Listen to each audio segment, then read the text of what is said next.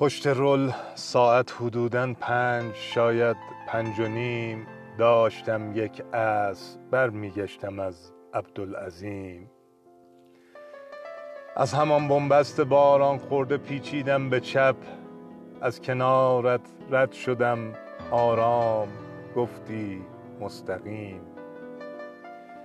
زل زدی در آینه اما مرا نشناختی. این منم که روزگارم کرده با پیری گریم رادیو را باز کردم تا سکوتم نشکند.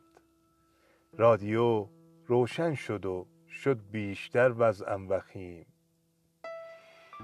بخت بد برنامه موضوعش تغزل بود و عشق گفت مجری بعد بسم الله الرحمن الرحیم.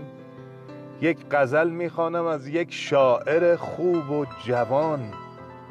خواند تا این بیت که من گفته بودم آن قدیم. سعی من در سربزیری بیگمان بیفایده است تا تو بوی زلف ها را میفرستی با نسیم.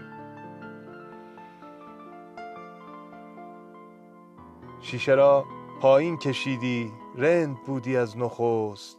زیر لب گفتی خوشم میآید از شعر فخیم. موج را تغییر دادم این میان گفتی به طنز. با تشکر از شما راننده خوب و فهیم. گفتم آخر شعر تلخی بود با یک پوزخند. گفتی اصلا شعر می‌فهمی؟ گفتم بگذریم شعر از کاظم بهمنی شاعر معاصر.